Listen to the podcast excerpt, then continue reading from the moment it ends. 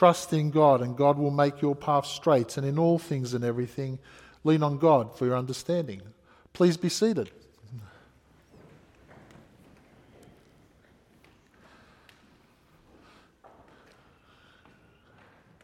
Now, I'm sure everyone here has seen movies like Raiders of the Lost Ark, the Ark of the Covenant being taken, and people trying to find this amazing power and contain the power, and all of a sudden it uh, turns on them and wipes them out.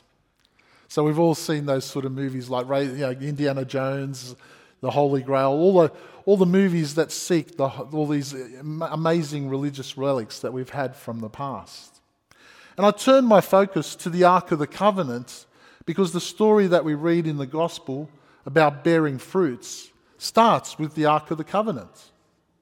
In the Ark of the Covenant, the tradition says there was the stone tablets, the uh, Ten Commandments of the Lord put into the covenant. There was a jar of manna that had been sent into the desert, put in. But there was also a staff. The staff of Aaron was put into the, into the Ark of the Covenant. Now, this staff was an amazing staff. Moses had his staff, which brought judgment and freed the people from um, Egypt and took them away from slavery in other lands. But then Aaron had this staff. And the thing that was particular about it was that the staff fruited and it, and it bore flowers and it had almond nuts on it. This staff that had been cut off from a tree was actually giving life to people around it.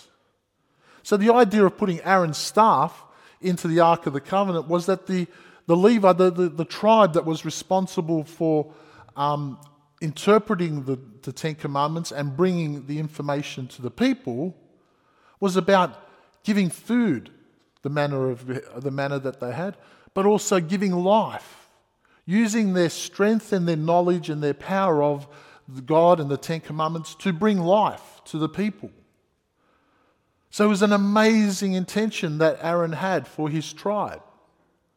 And yet, over, over time, the tribe becomes closed to the idea of giving life and open to giving judgment, open to accusing people, to making rules, to making regulations.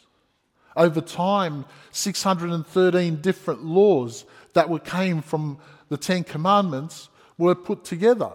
And if you notice the Jewish people on their prayer tassels, they wear threads that represent the 613 different laws about when to eat, when to drink, who to speak to, what happens if, someone, if blood comes on you.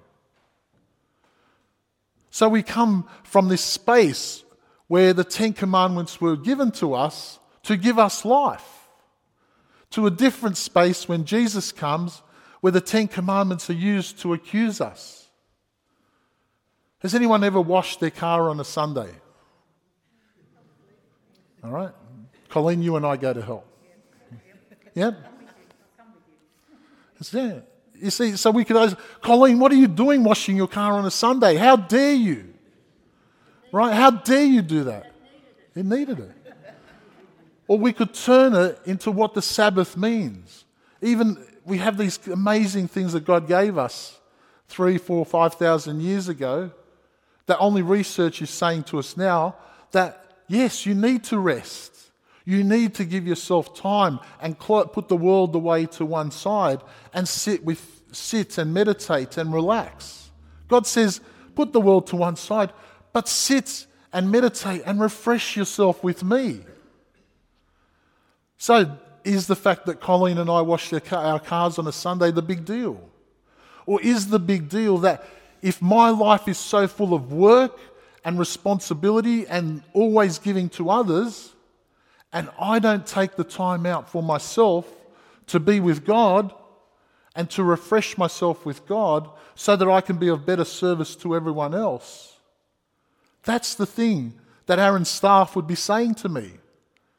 Yes, there is a rule that we need to follow, but it is a rule that gives us life because the buds and the almonds and all the things that are coming off this staff remind us of that.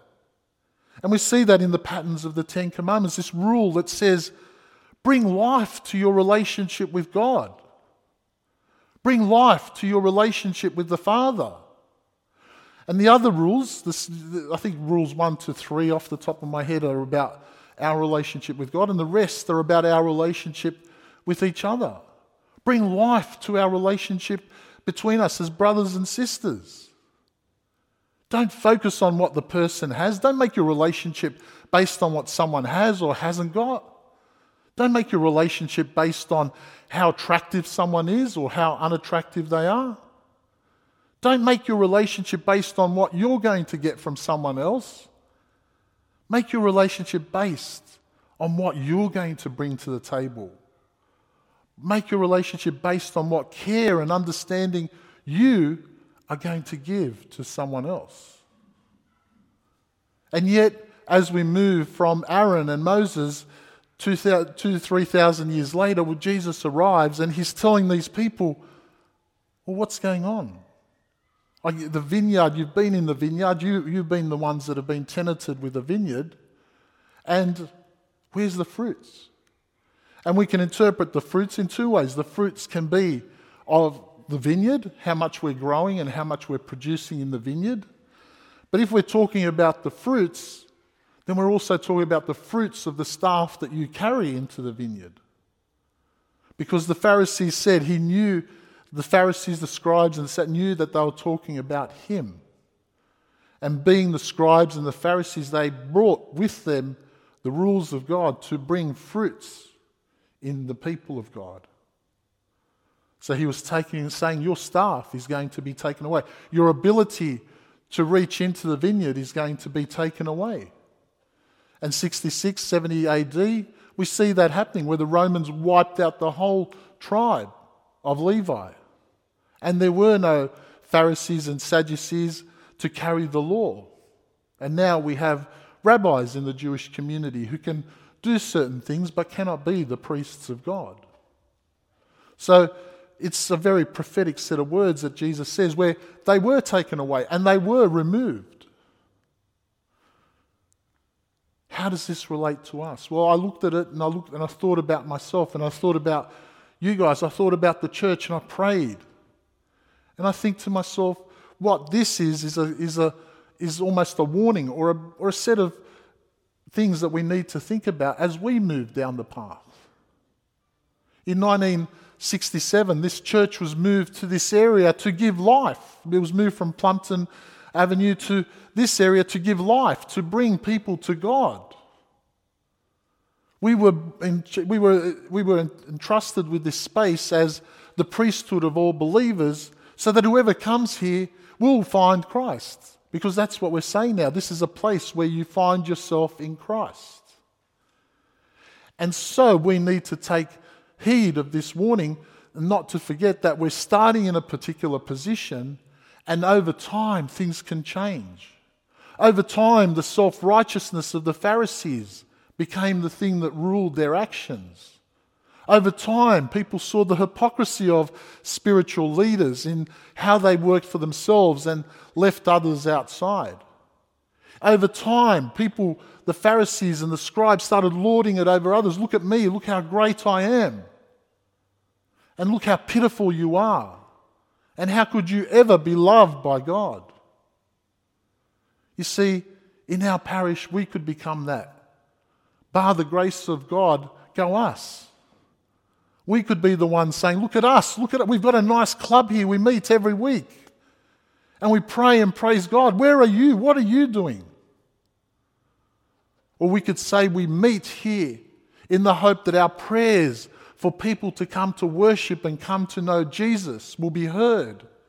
And these spaces will be filled by people that really need to know Jesus. We could say, look, at, look how wonderful I am. I, I do all the things that you ask me, Rob. I, I, you know, I come here, I take communion, I pray hard. What a wonderful person am I? And yet, how do you declare your poverty in spirit to God? Because if you're wonderful, then Jesus will just walk past and say, Well, you seem to think you can do it all in your power. Have a go, see what happens. I've got other people over here that are telling me they are poor in spirit. And I'm here to tell you, I'm poor in spirit. When I feel, when I feel like Jesus isn't around me, I despair and I worry. when I don't feel the hands of the Spirit around me, holding me. My heart feels despair and worry. So I declare to my Lord God, don't walk past me. Stay with me, embrace me, surround me, empower me to be able to talk to you, to be able to lead you. Because I need God. I can't do this on my own. We can't do this on our own. And when it comes to lording it over others, we've also got to be careful that we, that we say, look, I've got it all under control. And it's great. You don't have your life under control. Mateza, what do you do? You don't have your life under. You're just, you know, helping me out. You don't have it under control. We've got to be very careful of those things. And, the, and Satan will come into our lives. And it won't be one minute you're praying about how to help others, and all of a sudden you're here being self righteous. Satan works in small degrees of fractions. Oh, I'm pretty good. Life's going good. That's fantastic. The next, the next thing that Satan does is, well, if life's going good, how much do you need Jesus? And you say, oh, do I need Jesus? I, I can miss out on worship today. I don't need to go. And the next bit, and the next bit, and so forth until all you have is the materialistic life that you have without the power of God in it. And then you find it all crumbling apart. And then we turn back to God. And we can see that in the Old Testament. The, all the stories of exile and return and exile. Are, oh, Lord, we need you. Gee, how good we are. We fall apart. Oh, God, we need you. Right? We're so good. Then we fall apart again. You can see it through the story of the, of the um, nation of Israel. So, what we need to do is break that circuit. We need, if we are going to bear fruit in our vineyard, if we're going to bear fruit in our, in our surrounding areas, we need to be the parish, we need to be the people of God that go to God when we need something but praise Him with the loudest voice we can. Praise Him from the highest mountain we can when things go well. And never forget the source of our prosperity. As we sang we, at, at the start of the service, we praise Him when we prosper. We praise Him when things are going well. The fact that we are prospering is the result of the fact that God is so close in your life and embracing you. Never be tempted. Never let the devil tempt you to think anything else. Because everything that we have comes from our Lord God. Even in our worst moments, when things aren't going well, our Lord God sends someone to cheer us up, to bring a word, to bring some care. When we work to live in the, and release the fruits in our vineyard, we become that person to someone else. You see, we ask God to fill us in our poverty of spirits.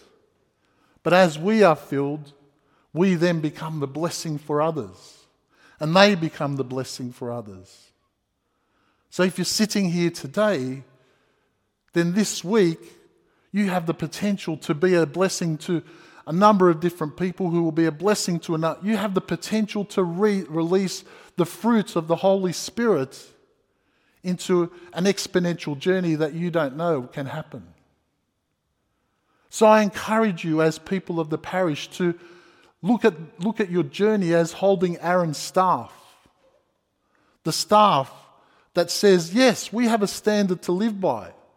We don't, we don't denounce Lord Jesus as our Lord and Master. We, we acknowledge the gospel. We have a standard. But, brothers and sisters, that standard is not to accuse you or to put you down because you didn't live it. That standard is to say to you that I, I, your priest, who rep- who's represented by a collar that says, I'm the first sinner in this room, was given life by Jesus. And you can have that same life. Let's hold the staff that is life giving and releases the gospel into each community. Let's not go down a path that says this is the gospel and we don't need Jesus to share it. We need Jesus to share it. We need Jesus to we need to be empowered by Jesus each and every moment. The Lord be with you.